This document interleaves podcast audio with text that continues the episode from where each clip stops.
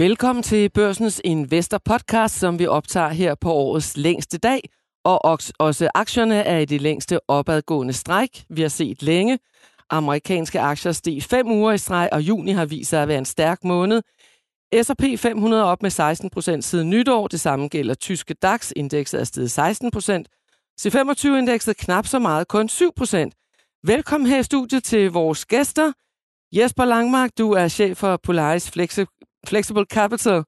Første halvår snart gået. Skal aktier yderligere op resten af året? Mere moderat. Lad os lige øh, høre, hvad er det, du har travlt med i øjeblikket? Jeg har en masse investeringer i øjeblikket. Der er masser af godt dealflow. Det gode nyhed for mig, det er lidt, at bankerne de er meget restriktive.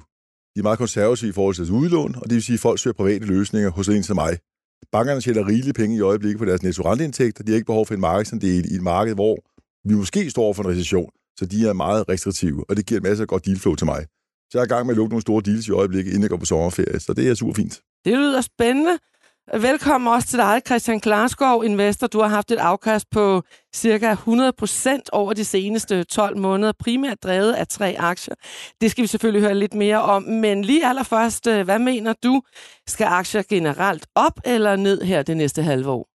Jeg vil jo elske at have kant til, til Langmark, men jeg, jeg, jeg må godt være enig med ham i, at jeg ikke er specielt negativ, men jeg tror ikke, vi ser de stigninger i andet halvår, som øh, vi havde i første. Man skal huske på, at øh, 10 ud af 10 økonomer forudsagde en recession for et halvt år siden. Den er ikke kommet endnu. Øh, jeg vil ikke afblæse den fuldstændig, men jeg synes, når man kigger på risikopræmierne på aktier, at det ser lidt mere pævet nu, øh, end jeg egentlig bryder mig meget om. Så hvad har du travlt med i øjeblikket? Er du ved at stryge gevinsterne, eller hvordan? Nej, jeg tror på time in the market, øh, så jeg følger meget nøje med de aktier, jeg har. Øh, jeg er stockpicker.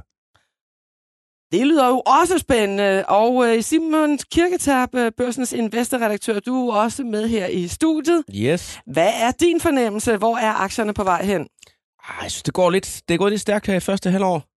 Jeg tror, som de to andre kloge hoveder her, at øh, det kommer nok til at gå lidt langsommere i, øh, i andet halvår. Ikke sådan, at øh, vi falder ud af sengen på den anden side af sommerferien, men øh, det er sådan, det, det, går, det går lidt for godt. Mm, så farten bliver taget lidt af i andet ja. halvår. Okay. Velkommen til jer alle tre her i studiet, og velkommen til dig, der lytter med.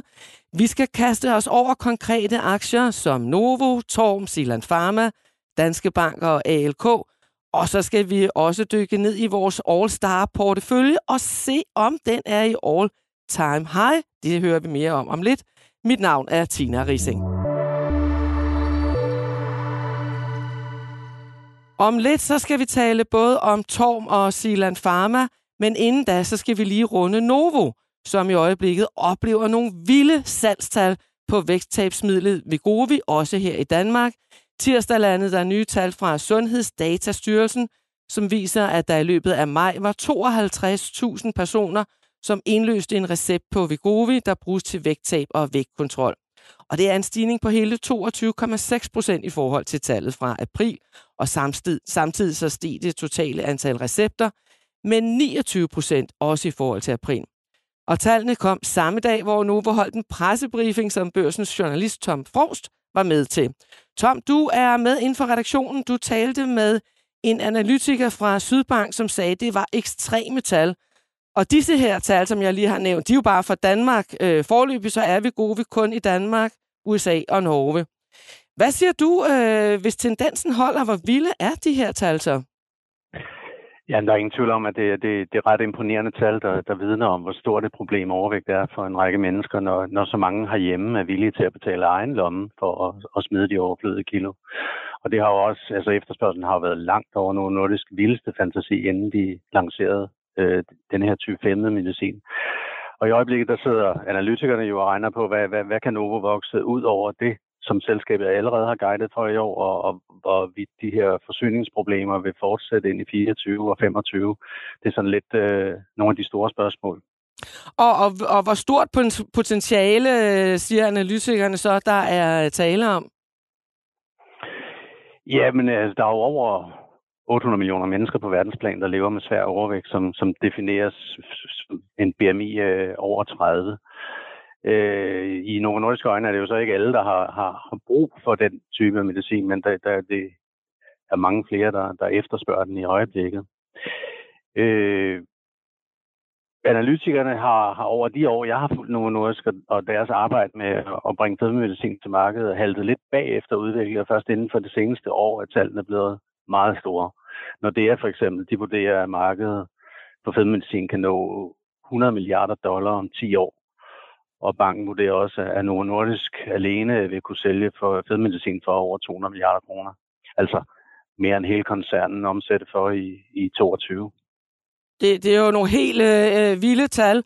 Øh, Tom, du var som sagt med på den her pressebriefing, som Novo holdt øh, tirsdag. Altså, hvad, øh, der er jo nogle udfordringer i øjeblikket. Øh, kan du lige prøve at, at riste dem op? Ja, ja, udfordringerne er jo, at de ikke kan øh, leve op til, til den efterspørgsel, der er i markedet, og det betyder også, at deres lanceringsplaner i, i lande ud over Norge, Danmark og USA, hvor, hvor midlet allerede er lanceret, det, de, de forskydes, mens Novo arbejder på at, bygge fabrikker, så de kan producere mere øh, af den aktive ingrediens og få øh, samarbejdspartnere, der kan putte det i penne, og så de kan levere til markedet. De har jo også i USA måtte øh, begrænse leverancerne af de helt af startdoserne, for at sikre, at dem, der allerede er i behandling, kan blive i behandling, og der er nok lægemiddel til rådighed. Så, så der starter lidt færre patienter i USA i øjeblikket, end, end de egentlig kunne tænke sig. Ja, end, end, end, end efterspørgsel egentlig kunne bære. Ikke? Hva, hva, men, men Tom, øh, lad os lige komme ind på, hvad er det, der er Novos egen øh, vision eller, eller drøm øh, med Vegovi? Ja, men jeg gætter på forretningsmæssigt vil de gerne ud til så mange som muligt af de her 800 millioner. Ikke? Øh, det er der ingen tvivl om. Øh, nu har de jo allerede fundet en åbning på det her marked, der rummer så stor værdi. Øh, og så arbejder de jo også med, med næste generationer af fedmemedicin, der, der øh, spås at kunne give vægttab på, på 25 procent eller derover. Og øh, så arbejder de med, ja, med alle mulige forskellige tilgange til det, fordi folk reagerer forskelligt på medicinen. Og øh, ja, så skal hele tilskudssituationen jo debatteres i de forskellige samfund, ikke? fordi det, det, man kommer ikke billigt til, øh, til den her fedmemedicin i, i øjeblikket. Øh, Jesper Langmark, øh, du var tidligere store indkøber af Novo, da du øh, sad i øh, PFA. Så udgjorde Novo 15 procent af, af porteføljen, og du har den jo også øh, selv i dag. Hvad, hvad siger du til de her vilde tal, som, øh, som kommer fra Novo? Jamen, det er meget imponerende, men jeg har været rigtig positiv på hele det her fedmeområde. Og der er ingen tvivl om, at der kommer konkurrence inden for det her, men det er også Novos styrke. Altså, i, mm. der er en periode, hvor du har markedet for dem selv, kommer konkurrenterne ind, og det gør, at de står på tæerne og udvikler endnu bedre produkter. Så jeg er ikke så bange for på lange bane Novo. Jeg kunne lide Novo for 20 år siden, for to måneder siden. Derfor er jeg meget, meget langsigtet i Novo. Jeg kan virkelig godt lide selskabet. Det er det, jeg kalder et compounder-selskab. Stærk management og stærk marked eksponeret til. Så jeg, jeg er virkelig positiv over det her, men jeg ved også godt, at konkurrenterne kommer før eller siden, og de er på vej allerede nu her. Men jeg er ikke nervøs for det, fordi det er ikke indregnet i kursen. Hvis Novo bare havde marked for sig selv, så ville kursen være 50 højere. Aha. Det har de ikke. Aha. Så derfor kommer konkurrenterne ind, og så kommer de til at forbedre sig. Så det er løbende. derfor, at vi ikke ser, at kursen fuldstændig eksplodere i øjeblikket? Markedet ved godt, at der kommer dygtige, og det er jo super dygtige konkurrenter, de omkring, det, øh, omkring sig. Det er også en af grundene til, at Novo er så gode. Det der konkurrenterne er så stærke, og det holder motorerne hele tiden. Fordi hvis du ikke er fremme i bussen hele tiden, så taber du markedsandel. Men det er jo vildt at se, hvordan de er lagt ned af efterspørgselen, og det alligevel er kun er rullet ud i så få lande, som det er. Det er jo det omvendte problemstilling her. Det er jo ikke at jagte muligheden for salg. Det er jo simpelthen at jagte muligheden for at producere nok til at servicere markedet. Det er jo ikke nogen dårlig situation at stå i, men, øh, men der er jo et eller andet, de skal have løst der. Hvad, hvad siger de til det, Tom, øh, hos Novo, øh, det som Simon lige pointerer her? Ja, altså, de, de, de kan jo ikke, det tager jo, der er både en lang produktionstid på sådan nogle stoffer her, men der er også, øh, det, det, man bygger ikke en fabrik på en uge jo, øh, men de har kastet 25 milliarder i investeringer i, alene i år i at bygge nye fabrikker, men der går noget, noget tid, og det er jo så til, øh, senere produkter, men de, de, ja, de, gør, de, de, de holder kortene lidt tæt til kroppen om, hvornår øh, de, de, de føler, de er klar til at kunne øh, øh, efterspørge. De vil heller ikke fortælle, øh, hvornår at de er klar til at lancere i nye markeder, så, så der, der går de lidt stille med dørene. Så forløbig kun i, i, i tre markeder. Christian Klarskov, øh, du har også Novo. Hvad siger du til de her øh, nyeste tal fra, fra Novo? Jamen, tallene bliver så store, og de har så store vækstrater, så man bliver bare bekræftet og overbekræftet, hver gang de kommer. Øh, jeg er heller ikke bange for efterspørgselen. Øh, Novo har jo haft nogle, nogle hiccups undervejs med deres produktionskapacitet, men jeg er overbevist om, at de gør, hvad de kan. Nu ved jeg, at de, det ved alle jo, at de er ved at bygge kraftigt ud i Kalundborg øh, i øjeblikket. Så det skal nok komme, og jeg er enig med, med, med Simon og Langmark i, at, Konkurrencen kommer, mm. øh, både fra dem selv med nye Cardi Sigma, som kommer om mange år først, men øh, Ila Lilly, Sealand Pharma i øvrigt, som vi skal tale om senere, har også øh, gode produkter. Så det gælder også om at have en markedsføringsmuskel, og Novo er jo fantastisk dygtig. Det er en meget velsmurt maskine. Men det er også en maskine øh, på aktiekursen, som jeg synes begynder at sige, at det er mere balanceret nu. Mm. Der er også risici øh, på de her niveauer, men det ændrer ikke ved, at jeg er positiv på Novo. Og man må jo sige, at øh, som investor i danske aktier, er næsten en af de største fejl, man har kunnet begå de senere år, det har jo været, hvis man ikke har haft Novo mm, men kan porteføljen, fordi mm. det er jo den, der har drevet en stor del af det her pæne afkast, vi har set på C25-indekset, hvor at en række andre aktier jo er, er faldet. Så har Novo mm. bare braget igennem de svære tider, der har været. Og fylder og, godt. Ja. ja. Men, men, men kan man stadigvæk nå at komme med på, på Novo-aktien? Hvad siger investorerne her i studiet? Jeg tror, jeg sagde det for nogle måneder siden herinde i, i interviewet. Jeg vil stadig købe dem til, til børneopsparing, hvis ja. jeg fik et nyfødt barn i dag. Mm. Altså, timing er svært. Men det får du jo ikke. Det får jeg ikke, det er helt sikkert. Kom nu, Jesper. jeg dør det mørkt. jeg må spare op til. hvad, hvad siger du, Christian? Øh, vil du købe den? det der med nye børn, det, nej, det skulle jeg ikke have flere Jeg har, jeg har dem, jeg skal have. Ja. Øh, det er jo en aktie, man lægger væk og så glemmer man den, og så åbner man den, når man bliver 21 år. Men der man, kan jo godt sidde nye investorer derude nu. Øh, som Hvis man har en dansk aktie på det følge, ja. så skal man have Novo. Ja. Øh, og man skal selvfølgelig ikke putte alle sine penge i Novo, det skal ikke med nogle aktier. Så jeg vil lægge 10% øh, af mine øh, private penge i, i Novo. Ja. Ja. Det, øh, det, Lad os lige høre, Tom, hvad, hvad, sidder, øh, hvad sidder I journalister og venter på af, af nyheder fra, fra Novo? Hvad, hvad er det næste spændende øjeblik?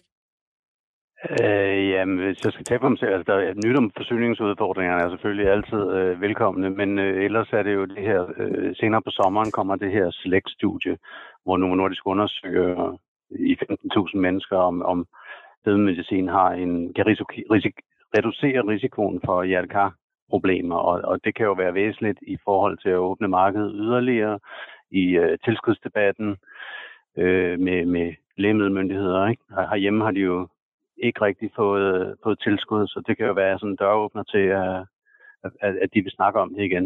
Mm, ja. Så, så det, det er sådan det næste. Det er det næste, som du sidder og venter på. Øh, og vi kan lige tilføje jo, at siden nytår så er Novo-aktien steget 17 procent øh, og ligger nu i kurs øh, 1090. Øh, Tom, vi bliver lige hos dig, fordi du dækker nemlig også det lidt mindre selskab ALK, som fremstiller tabletter og vacciner mod allergi. Og tidligere i den her, på den her uge, så blev det offentliggjort, at topchefen Carsten Hellmann, han til nytår bliver afløst af Peter Halling, der kommer fra Platin Pharma, der er en af verdens største producenter af medicinsk tykkegummi. Og ALK-aktien, den droppede 11 procent på den her nyhed. Men hvis vi går lidt længere tilbage, så er den aktie faktisk været udfordret gennem længere tid. Og jeg kan lige fortælle, at Carsten Hellmann han kom jo til ALK tilbage i januar 2017, altså for mere end øh, seks år siden. Den aktie nåede sit højeste niveau i december 21 på en kurs på 165. Men siden så har aktien som sagt haft det svært. Øhm, og selv uden det her store fald for nylig på 11 procent, så var den næsten halveret og ligger en pris på kurs på 79 kroner. Tom, hvad, hvad er det for nogle udfordringer, der er hos øh, ALK? Ja, et, et af, hvad der sker i aktiemarkedet, og der har nogen, der måske været lidt overoptimistiske på et tidspunkt, men, men øh, over årene har selskabet jo fået ryddet op under Carsten Hellmann i, i produkter og produktion og alt muligt mærkeligt, og, og sikret, at vi selskabet igen vokser som nogen stabil på, på omkring 10 procent, og lønsomheden er stigende. Så hvis man kigger på udfordringen, der ligger foran dem, så handler det jo om at skabe succes i, i børnesegmentet med deres allergitabletter og og så få åbnet det kinesiske marked, hvis de får tilladelse til salg derude, og så er det så den store nød, der skal knækkes, det i USA, som har været den store hovedpine for selskabet i, i en del år, hvor de amerikanske allergieksperter, de, de har ikke rigtig ser en økonomisk gulerod i at skifte til ALK's tabletter. Mm. Og, og, og nu, nu, nu så vi så, at aktien faldt øh, 11 procent på, på det her direktørskifte. Er det forventningen, at en øh, ny topchef kan ændre på de her udfordringer? Ja, det er vel bestyrelsesforventning, gætter jeg på, øh, eller øh, det må tiden jo vise, men øh, og bestyrelsen har vel ment, at den nye topchef besidder nogle af de her kommersielle egenskaber, der, der er behov for til de her strategiske udfordringer, som selskabet står over for de næste mange år. Men Tom, altså, man tænker åbenbart, når man ser så stort et kursdrop i aktien, der er 11 procent på den dag, at det bliver meldt ud i det her, at så har bestyrelsen ja. da fejllæst, hvad markedet ønskede sig. Øh, altså nu, nu øh, usikkerhed. Øh, ja, aldrig en god ting. Noget. Nej, præcis. Og i øh, ved seneste kvartalsregnskab, der var selskabet ude og fortælle om øh, et, et, et ringere salg i, i Tyskland end ventet. Og det skabte så en usikkerhed om, hvorvidt det var et, et strukturelt problem. Og øh, selvom ledelsen afviste, og når der så bliver skiftet på, på ledelsesposten, så, så skaber det endnu mere usikkerhed. Og det, det er jo så en cocktail, som aktiemarkedet absolut ikke synes om. Ja, det var jo lidt et specielt regnskab, de kom med der, fordi på overfladen, så, var, øh, så blev det jo solgt som om alt var ventet, alt kørte efter planen, og når man så læste lidt ned i det, så var der lige en linje omkring det her tabletsalg, at det, øh, mm. øh, det hang lidt, og det sendte ja. jo aktien voldsomt, voldsomt, voldsomt nedad. Øh, mm. Så Ja, det var, det var, altså, det var, det var 10.000, ikke? De skulle have ja. øh, solgt, solgt 200.000, men øh, 210.000, men solgt kun 200.000 eller sådan et eller andet den stil. Og det faldt aktien 20 procent på? Ja, ja. altså, det, det, det, det, er jo det der, ude, det der lige fald i tabletsalg i Tyskland, som, som skabte den her bekymring øh, om, at, det, at, at problemerne stikker dybere, end ledelsen øh, tidligere givet udtryk mm, for. Ikke? Mm. Men det kom jo også frem, at, at det er øh, bestyrelses, der, der har taget initiativ til, at Carsten Helman, han, øh, han stopper som topchef. Altså, det er vel det, der hedder en, en, en fyring, er det ikke det? Øh, jo, det kan man godt kalde det, men altså, det, nu, så, så, han er jo så, øh, bliver i selskabet i, i en periode. Hvis det var sådan en fyring på gråt papir, så må han vel sendt, sendt hjem ja. med det samme. Christian, øh, du vil sige noget? Jamen, jeg synes, man skal kigge øh, på de lidt ældre overskrifter også. Øh, nu CEO'en, han er snart fortid. Øh, de har også lige fået en ny CFO. Øh, ja, de har lige fået en ny CSO. Mm. Øh, de skuffede deres seneste kvartalsregnskab øh, i et vækstmarked. De er ikke slået igennem i USA endnu. Øh, og øh, de har nogle 25 planer, som der i forvejen var skeptisk for, om de kunne nå. Hvis man sidder som investor og har talt med enten en til tre C-level øh, direktører, der har været og blevet sige, overbevist om, at de nok skal nå dem, hvem skal man så tale med nu? Mm. Så derfor mm. får vi et vakuum lige nu, øh, og personligt vil jeg ikke øh, røre ved aktien. Øh, der er masser af muligheder for LK. Det er ikke noget dårligt selskab. Det er et gammelt selskab, som har gode produkter. Men der er ikke nogen at tale med i øjeblikket, og der er frygt omkring deres mål, så, så nej tak herfra lige nu. Hvad siger du, Jesper? Har du nogen mening om ALK-aktien? Øh, heldigvis er jeg ikke fuldt så tæt, så det her er bare mange penge. så, så nej, jeg har ikke stor indsigt i selskabet, det må jeg sige. Jeg holder mig til de sikre heste, som, øh, som Novo for eksempel. Ja, okay. Men man kan sige, Tom, det er vel et problem lige præcis det, øh, Christian Klarsgaard adresserer, at det hele ledelseslaget er, er, er skiftet ud nu. Ja, der, der er sket sådan en eller anden øh, forøgelse eller sådan et eller andet af, af ledelseslaget, så det er alle tre poster. Så, så, så, så jeg kan godt forstå, at man holder lidt igen fra aktiemarkedets side og gerne lige vil se, hvad, hvad de nye heste kan, kan vise. Hvad, hvad de kan trække. Øh, det får vi se. Mm. Tom, øh, tak til dig, fordi du var med her i dag. Velkommen.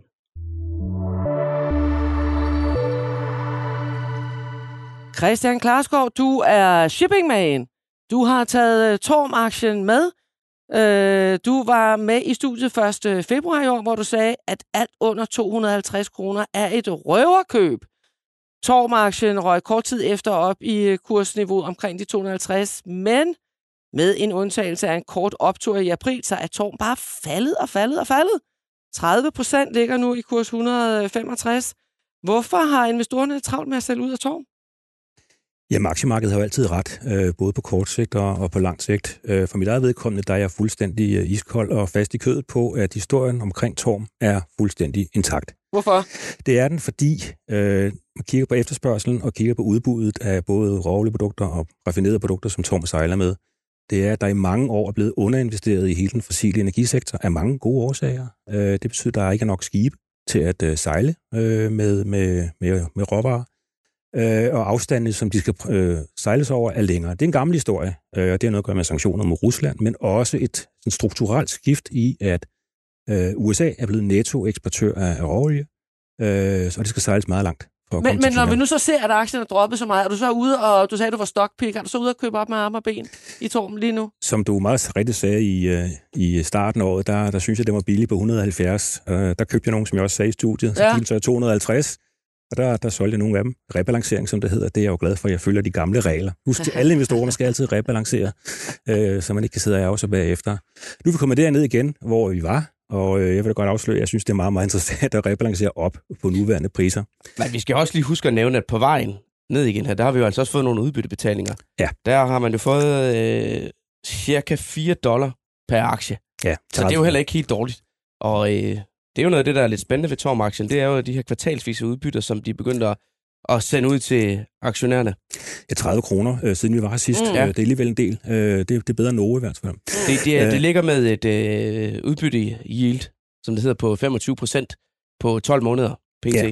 Så Hvis, hvis man prøver, aktiekursen er faldet, den har været rigtig død hest her de sidste par måneder, og det er der pause til, jeg godt vil komme tilbage til. Men øh, når man kigger på de underliggende indtjeningsting i Torm, så ser jeg ikke, at estimaterne kommer ned. Tværtimod, det er jo lavsæson på lavsæson i øjeblikket, øh, hvor at der er ikke nogen, der skal bruge de her produkter. Øh, men alligevel så er analytikerne haft, fordi det, de er jo ikke dumme, så, så estimaterne er nede. Øh, så det er stadigvæk en aktie, som hvis året 23 går, som man regner med, så har vi en PE på 3, og næste år en PE på 2. Mm. Det kan jeg godt leve med. Det er et højcyklisk selskab, og selvfølgelig skal man have en høj risikopræmie for det, men 3 og 2. Og de underkøbet betaler penge ud til aktionærerne. og det vil er sige, at man betaler kun... tre års indtjening Ja. øh, for at, at få den i øjeblikket. Så, så, så, så, så du bliver i, øh, i, i, i Torm, kan jeg høre. Ja, helt klart. Men lad os lige vende. Der var, der var den her hovedaktionær, der hedder Oaktree, som sidder på øh, 63 procent øh, i Torm af aktieandelen. Og de annoncerede så lige pludselig i marts, at de ville ud og sælge 6 procent øh, af deres andel. Og der faldt aktien øh, 5 14 procent. Så trak de deres øh, øh, an- annoncering øh, tilbage. Øh, men hvor nervøs er du så som aktionær for, at, øh, at den her hovedinvestor kan finde på at, at, at gøre det igen? Man skal jo altid have stillrensagelse. Jeg havde ikke set, at Oak Tree øh, ville lave sådan en, øh, et forsøg på et frasalg. Det skal jeg være ærlig at sige. Da jeg så det, var jeg faktisk rimelig ærgerlig over det. Og ikke mindst fordi den måde, de gjorde det på. De er jo ret til at sælge de aktier, at de redde jo Torm for en del år tilbage. Og de har jo tjent rigtig mange penge mm. øh, på det. De kommer også til at tjene rigtig mange penge på det fremadrettet.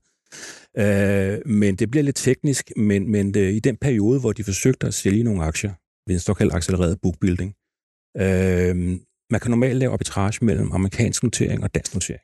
Det kan man ikke, når udbyttet er ved at blive udbetalt. Der kom de så til danske investorer, som alle sammen godt kunne lide Torm-casen der i, tilbage i marts måned, og tilbød amerikanske aktier, hvor de kunne byttes til danske. Der er ikke nogen danske investeringsforeninger, der må købe amerikanske aktier. Mm. Og så faldt aktien 14 procent, og så var øh, tandbørsten, eller tandpastaen ud af tuben. Øh, man skal bruge pæne ord, men jeg har aldrig set så amatøragtigt et forsøg på en placing i mine 30 år i branchen. Mm. Øh, og det har selvfølgelig ødelagt meget. Så jeg synes, det er helt fair, at den har underperformet peers, og det er en discount, der er kommet på det overhæng, som der jo er, fordi vi er bange for, hvad Oaktree vil gøre. Ja, man sidder jo lidt og venter på, hvornår kommer de igen? Ja. Mm. Så det er helt fair, at den faldt på det, og den risiko havde jeg ikke med ind. Det vil jeg være Men det er ikke noget, der gør dig så nervøs, at du sælger ud af, af aktien? Nej, fordi jeg synes, at øh, ikke bare jeg synes, fundamentalia er stadigvæk meget, meget stærke i, øh, i selskabet. De skovler penge ind. Det gør hele sektoren. Ja. Så, øh, så hvad kan få, øh, hvad kan vi sige, nu sagde du tandpastaen ud af, af tuben. Hvad, hvad kan få øh, aktiekursen op igen på de her 250? Der bliver tjent rigtig mange penge i øjeblikket, og øh, selvom at det er lavsæson for transport af olieprodukter øh, og råolie, så må vi sige, at øh, vi gik jo alle sammen og troede, at energikrisen i Europa var overstået. Altså i, i sidste uge, der steg gaspriserne 100 procent. Øh, raterne for at fortælle med råolie øh, steg 100 procent i de sidste to-tre dage her, fordi der er nogle små øh, øh, udbudspik. Så det er slet ikke slut endnu. Mhm. Øh, så jeg er meget, meget komfortabel med den fundamentale case. Og så kan jeg så bare håbe på, at Oaktree tænker sig om en ekstra gang. Og hvis det ikke gør, så må man bare tage det derfra. Jeg var ikke lige brød ind her, for jeg synes, der, der er lidt for meget negativ klang om uh, Torm-aktien uh, inde i studiet lige nu. Fordi vi skal jo lige huske på, at det har jo været en gud investering det her siden starten af sidste år. Der har den uh, jo, selvom den er faldet fra toppen, stadigvæk leveret over 300% i afkast. Og jeg tror jo, i 2022 var det jo nærmest den bedste danske aktie overhovedet. Hvis jeg lige skal tilføje, jeg har ikke nogen spil indsigt i Torm, men sådan mere sådan ud fra sådan asset allocation synsvinkel, så shipping, det er jo sådan en aktivklasse, som er kæmpe stor, men der er få, der er eksponering til det. Det er meget få private, også pensionskasser, relativt få, der er eksponering til det her. Og der er det ret interessant aktivklasse, fordi korrelationen til aktiemarkedet og kreditmarkedet er relativt lav. Det vil sige, en porteføljesammenhæng, så giver det god spred- spredning på portefølje, så har gode egenskaber. Derfor synes jeg, det er en ret aktiv, øh, Mm. mm. aktiv klasse at have i en porteføljesammenhæng. Derudover kan man så sige, at Jeg kan bedre lide selskaber, der ikke har så meget spot-eksponering inden for det her. Men hvis du køber et LNG-skib, charteret ud i 8-9 år, der får du altså rigtig godt afkast på det. Så der er super gode muligheder i det her, og der er også meget sådan infrastrukturlignende egenskaber ved meget i den her industri. Og, så jeg synes, at industrien som sådan er meget attraktiv. Og Jesper, du har jo faktisk også til vores øh, All-Star-portefølje øh, købt en øh, kunde her til produkttankmarkedet, International Petroleum, der udvinder olie og gas. Øh, nu, nu siger Christian lige det omkring her med, med, med priserne. Er det noget, der ligesom kan være med til at, at, at løfte kurserne igen inden for shipping? Ja, nu, nu er det lidt andet. Altså, de, de er jo ramt af, at generelle oliepriser mm. er, er faldet noget, og så er der også et spread mellem kanadisk olie og amerikansk olie, som også kører ind af. Det er den ramt af som sådan. Så det, du er ikke overført direkte her. Men der er ingen tvivl om, at uh, Torm har en fordel, fordi der er, der er ikke bestilt mange nye uh, skibe inden for tank. Det gør der simpelthen ikke. Så udbuddet er jo meget begrænset. Så derfor tror jeg også, at der strukturelt set er en, en, en mulighed mm. inden for det her marked. Det er der ingen tvivl om. Og, og Christian, det er jo en af de aktier, som har været med til at skaffe dig et afkast på 100 procent øh, øh, i år. Ja, det var jo det var fantastisk øh, i 22, hvor den jo det, øh, ja, 150-200 procent øh, siden øh, invasionen øh, i Ukraine. Øh, men det ændrer jo ikke ved, at vi ser på, på aktien nu. Det er jo det, der er fremadrettet. Jeg er fuldstændig klar på, at den case, den er god så jeg ryster ikke. Og øh, du må gerne skrive 166 ned, og så må du gerne hive mig i studiet øh, resten af året, og så det kan vi kigge noteret, i øjnene. Det ja. er noteret, det gør vi, og så ser vi, øh, hvordan den udvikler sig. Nu skal vi nemlig videre til en øh, anden aktie, som øh, Christian Klarsgaard, du også har i porteføljen. Det er danske Sealand Pharma, som er steget 200% i kursværdi øh, på et år, og alene siden nytår, så er den aktie op med 40 procent. Det er også et af, en af de aktier, som har trukket dit afkast op. Og øh, du ejede sidste gang, øh, du ejede, øh, eller ikke sidste gang, men aktien ligger i meget højt niveau i øjeblikket. Den ligger helt op i en kurs, der hedder 294. Øh, og sidste gang den lå der, der faldt den jo lidt sammen.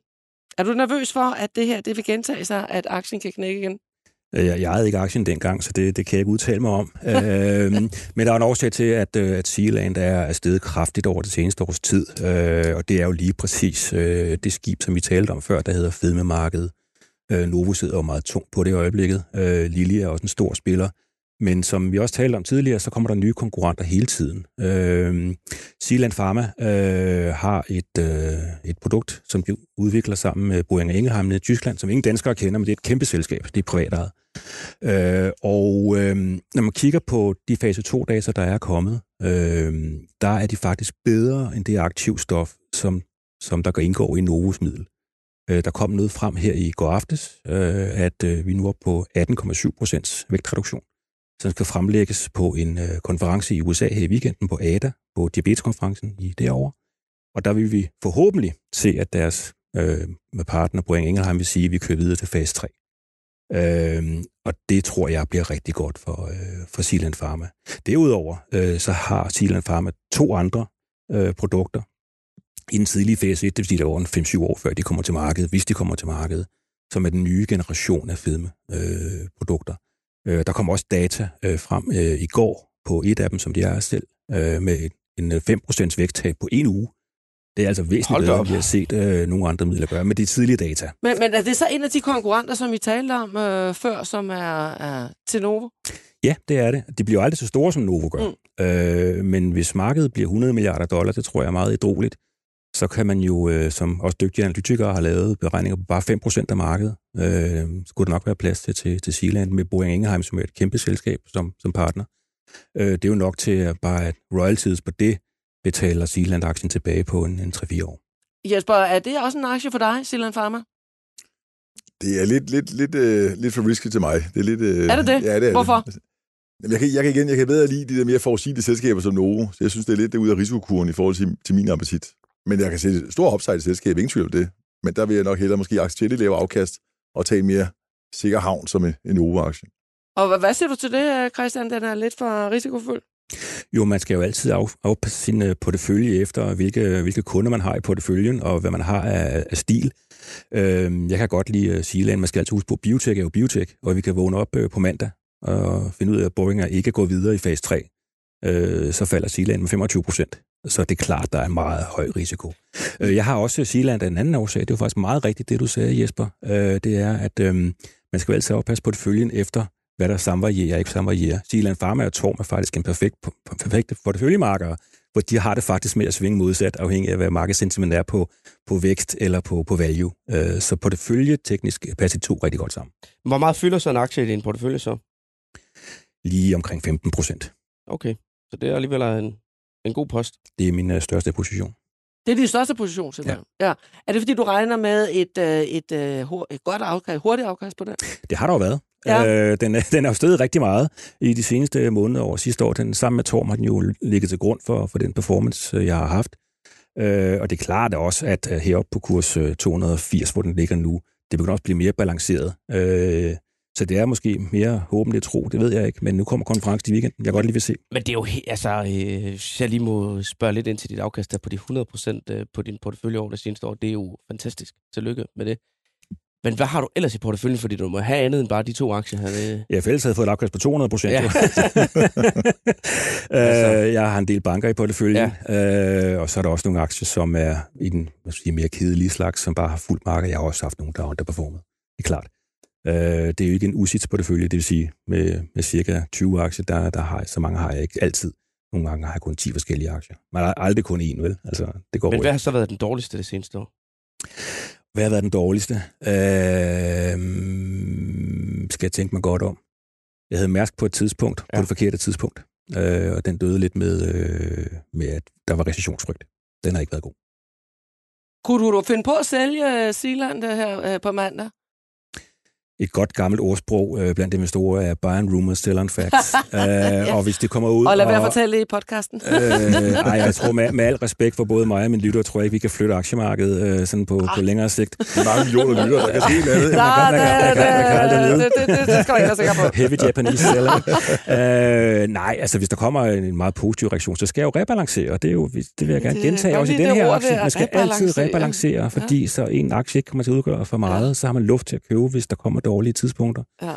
Enten det er en Torm eller en Sealand, eller en Novo Nordisk for den sags Ja, det tror jeg da, det vandt du da ret meget på i Bavarian, som du også lå tungt i på et tidspunkt, ja. og fik, øh, fik vist så lidt fra, da den var rigtig højt op, fordi den tog da en ordentlig tur ned. Ja, det, er- den, den er jeg glad for, at jeg fik kørt i nul. Det er, fordi jeg var sur på, at ledelsen solgte aktier hele tiden. Så. Men Inden, inden vi går og taler om vores øh, All-Star-portefølje, så synes jeg også lige, vi skal høre dig, øh, Jesper Langmark. Øh, Hvordan går det med dit afkast?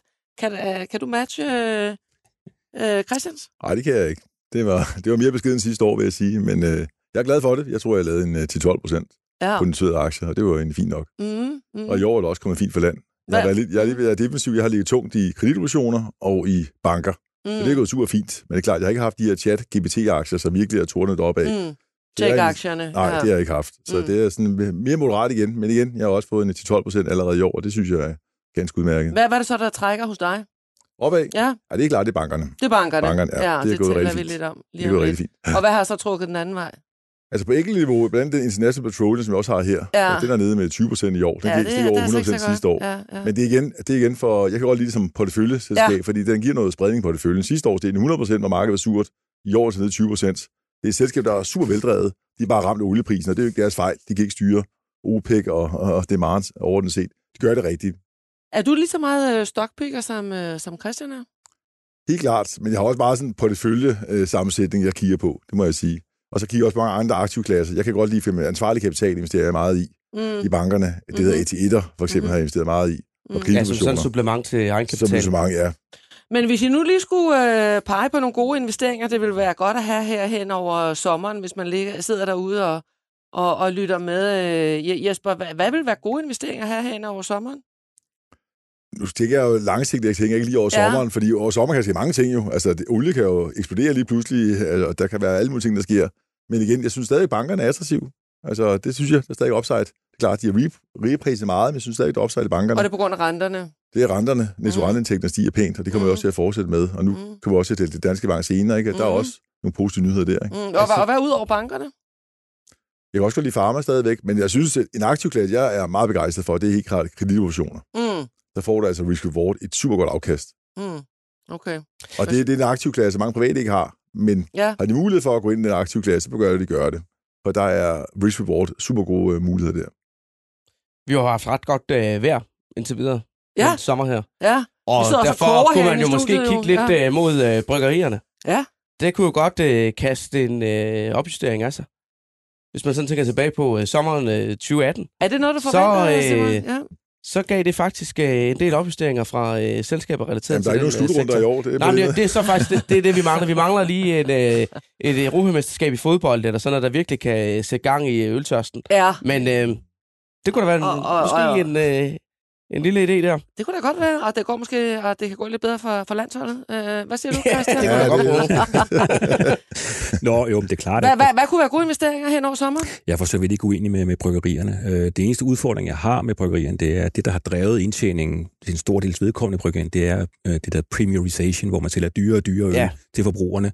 Og øh, selvom recessionen ikke er kommet endnu, givet om noget kommer, men der er ingen tvivl om, at der er nogle forbrugersegmenter, der ikke synes, det er sjovt at betale 40 kroner Mm. for en øl, når de kan få en til 10. Ej, og har I ikke også set, at nu de fortynder øllet i, i Storbritannien? Men, men, nej. altså men, men Christian, det tror jeg faktisk, du har, der har du fat i noget der. Jeg var faktisk ude og øh, for nylig at besøge øh, Elfarm, som er et af de her mindre bryggerier, der er noteret på, øh, på vækstbørsen øh, First North. Og øh, den administrerende direktør og stifter der, Kasper Tidmann, han talte netop ind i det der med, at de, de øh, producerer jo dyre øh, specialøl, øh, og de, de står jo i yderste øh, skyttegrav, når det gælder den der øh, tilbageholdenhed fra forbrugerne. Så de skal virkelig, øh, som han sagde, kæmpe fra hus til hus for at holde bare niveauet på deres salg i øjeblikket. Mm. Jeg siger lige skål i vand her. Øh, men udover bryggerierne, Christian, hvad, så, hvad vil du øh, pege på? Jamen, jeg synes, øh, jeg har de gode aktier i porteføljen, som, øh, som vi har talt om i, i dag, og så selvfølgelig også... Øh, øh, jeg har heller ikke været med på AI-boomet. Mm. Mm. Øh, jeg kan sidde og kigge på Nvidia og ærger mig lidt, øh, men jeg har ikke tænkt mig at købe den nu. Om det er, fordi jeg er sur, det ved jeg ikke rigtigt, men øh, det skal ikke kunne afvises. Men jeg, jeg føler ingen trang til at, at, at hoppe på det nu. Øh, alle kan jo se, øh, at det er en kæmpe stor del af fremtiden. Det kunne vi også i, i 00 med internet. Det var bare ikke rigtigt alle selskaberne, der overlevede. Øh, så øh, Mm. jeg, jeg, jeg, er nok lidt i den sure lejr der. Øh, og så er jeg, selvom jeg godt kan lide og aktiemarkedet, så er jeg derude, hvor jeg synes, det er ved at være mere balanceret nu. Altså risiko på præmien på aktier, det er det, man får ekstra for til risiko, den er meget lav i øjeblikket.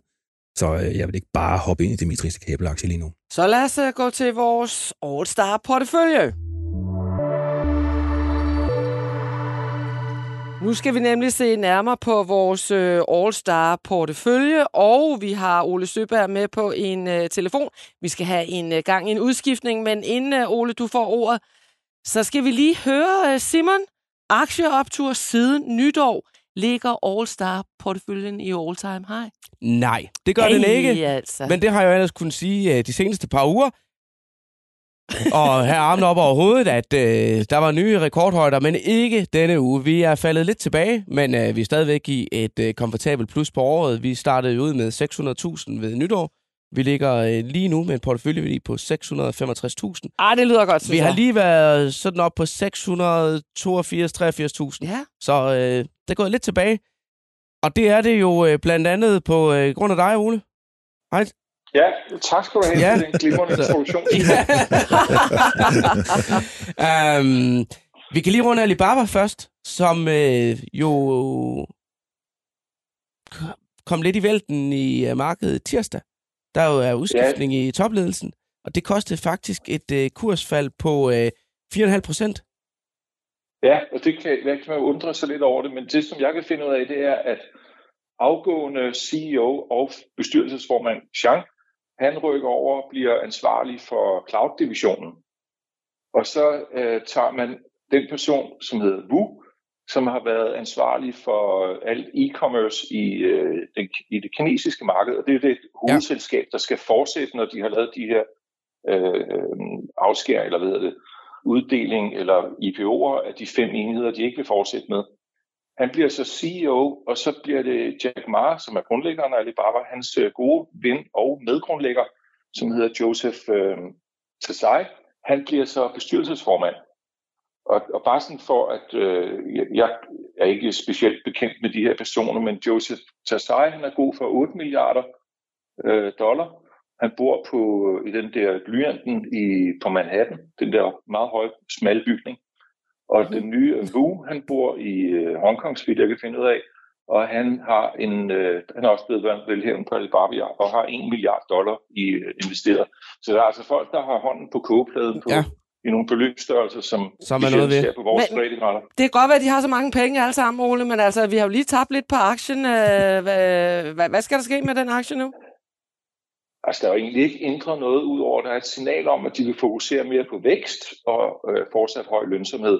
Og den her acceleration med at få solgt de fem enheder, som de ikke vil rejse videre med, den tror jeg kommer til at blive eksekveret. Men når den sker i indværende år, og det kan så blive til begunstigelse for det, for de godgørende ting, vi skal bruge overskud til, Det var det må det. tiden jo vise. Ja. Men vi kan jo bare konstatere, at altså, markedet er, hvor markedet er, og øh, lige for øjeblikket, så ligger den ned 15 procent. Nej, det er altså ikke så godt, Ole, det der.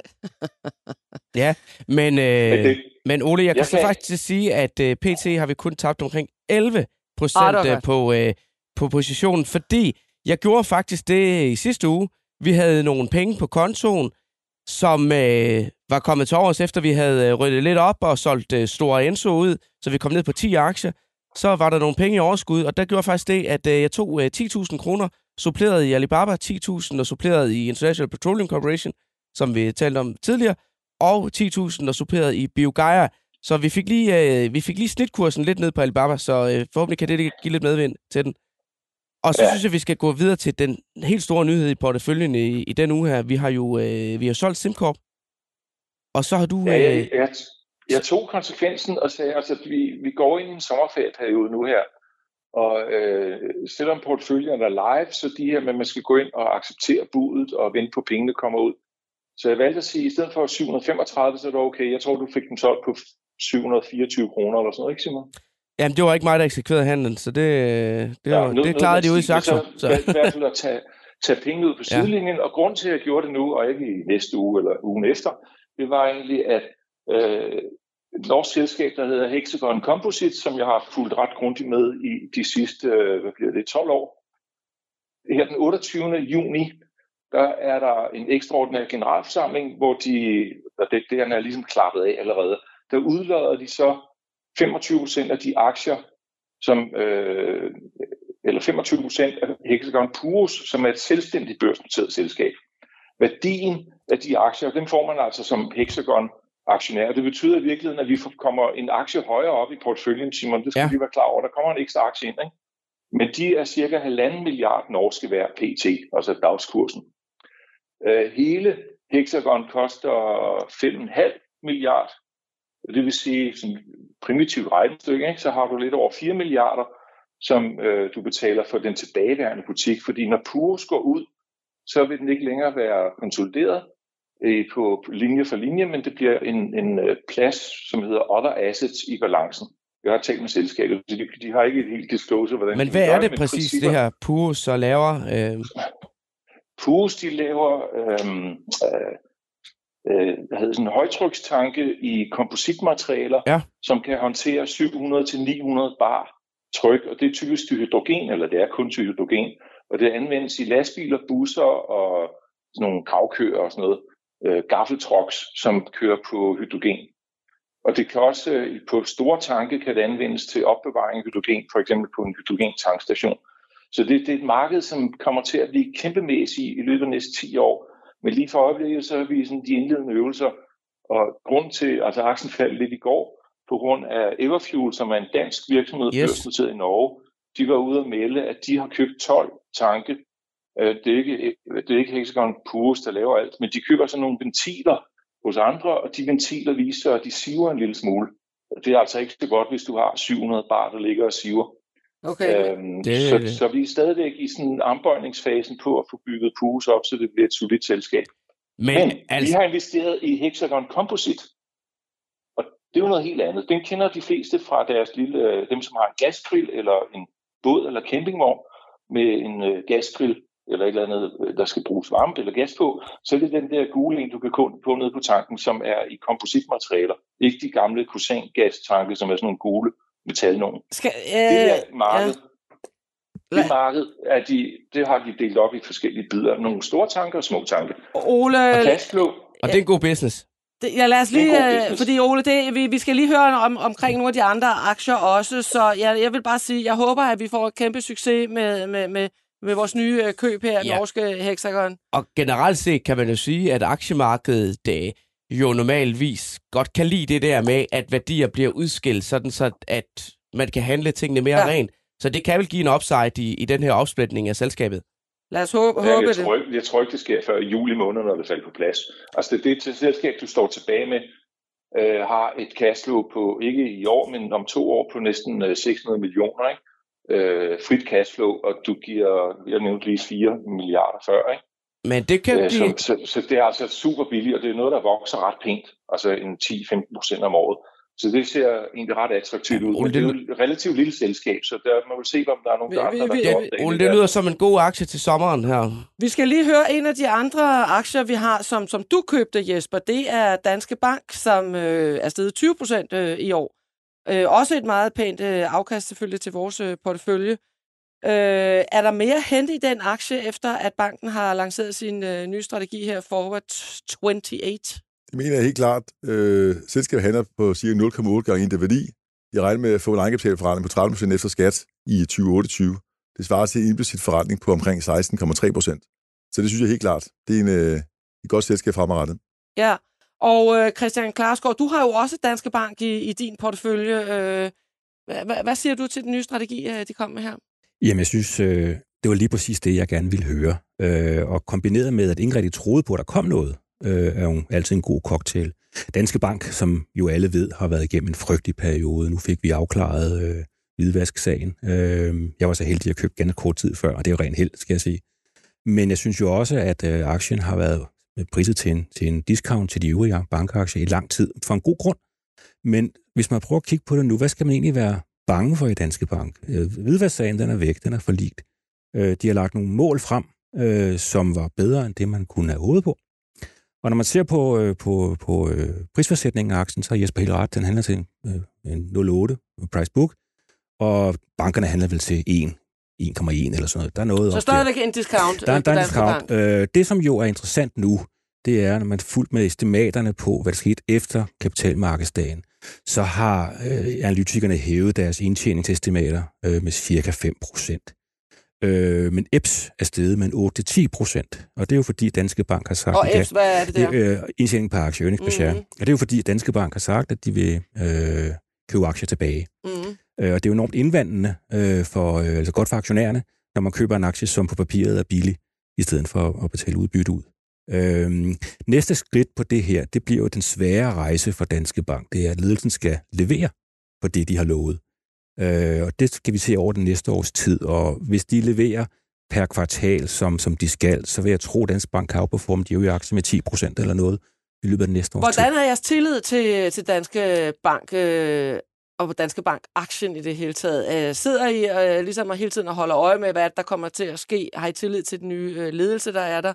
Eller, eller hvordan ser I egentlig på, på, på den som virksomhed nu? Jeg er meget enig med Christian. Jeg synes, det var et 12-tal. Altså, markedet havde nok forventet et 7-tal på deres investeringsstrategi-update. Det blev et 12-tal. Det er en virkelig klar plan for, hvad de gerne vil. Der er selvfølgelig eksekveringsrisiko, men planen er meget klar. Særligt deres frasalg, synes jeg, at den norske retail-del synes jeg er super positiv. Det er subscale, og jeg tror også, de kan få en ret god pris for det. Der er også noget upside der. Jeg tror, jeg tror de får langt over indre værdi for det her. Det kan måske give halvanden gang, to gange indre værdi. Det handler selv til 0,8 gange indre værdi. Det skaber værdi for aktionærerne. Rigtig positivt. Så jeg synes, der er mange ting i strategien, som er meget, meget positive over. Nu Men- har de, så- nu har de strukturelt medvind på netto-renteindtægterne. Jeg tror allerede kommer en opjustering her i forbindelse efter sommerferien. Kommer regnskabet spurgt efter om Ja. sommerferien. Ja. Jeg tror, der kommer en stor opjustering for Danske Bank allerede Nå, det tror du. efter sommerferien. Det tror jeg. Hvor, hvor stor bliver den? Det bliver ret stort. De er konservative, og de kommer til at opjustere nu, og så kommer der formentlig også efter Q3 en opjustering der. Men de har styr på forretningen. Altså, det er, og de har en bundsolid kreditbog, de også har. Så der er styr på tingene, som Christian sagde. Det, det er jo alt det her Estonia-retssag, der har, der har trukket ned og defokuseret management. Ja. Nu fokuserer det på en ting, og det skaber værdi for aktionærerne og hele samfundet, og det er super positivt. Mm. Det, Også i forhold til, man kan sige, at en af de store risici for hele banksektoren, disruption-wise, det er jo hele digitale transformation. Den adresserer de jo også, og de er jo også, i forhold til mange andre banker, er de jo langt fremme på den front der. Så jeg synes, de gør rigtig mange ting positivt i øjeblikket. Men det er jo en helt anden måde, vi kan sidde og snakke om den aktie på i dag, end vi kunne for et år siden, da vi tog den ind i porteføljen første gang, hvor det var Nina Movin, der valgte Mhm. den. Hvor vi, den blev netop købt ind der på et bet på, at den her hvidvasksag kunne blive afgjort, og den kunne komme ud af bevidstheden hos investorerne, og man kunne begynde at tænke fremad. Lige præcis, ja. Det er det, der er sket. Så nu ligger vejen åben for, øh, Danske Bank kan udvikle sig, og for at vi måske kan få mere afkast. øh, pt. Øh, vi købte den jo så, øh, vi solgte den lige efter afgørelsen der i efteråret. Så øh, valgte du øh, i starten af året, Jesper, at sige, at vi skal simpelthen have den ind i porteføljen igen. Så har den sådan ligget uden de helt store øh, hjerteslag, øh, kursen, indtil den her kapitalmarkedsdag. Og nu ligger vi så op med 13,5 procent øh, på aktien PT, og det er faktisk øh, vores anden største aktie i porteføljen øh, lige nu, udgør 12 procent. Så lad os øh, krydse fingrene for, at øh, den kan køre videre. Tænker du også, der kommer en opjustering, Christian, øh, efter sommeren? Ja. Okay, det bliver spændende. Vi beholder den. Skal vi øh, lukke ned med den øh, udgangsbemærkning, øh, og så øh, lige sige, at vi lægger et link ind til vores portefølje i podcastteksten, så man kan gå ind og se de samlede 10 aktier, vi har pt. Lad os gøre det. Og tiden flyver jo i godt selskab, synes vi selv i hvert fald, eller jeg gør. vi skal til at slutte Investor-podcasten for denne omgang. Hvis du har ris eller ros eller bare en god idé, så send det til investor så tager vi meget gerne imod. I studiet i dag Jesper Langmark, Christian Klarskov, Simon Kirketerp, Mihe Christensen stod for teknikken. Mit navn er Tina Rising.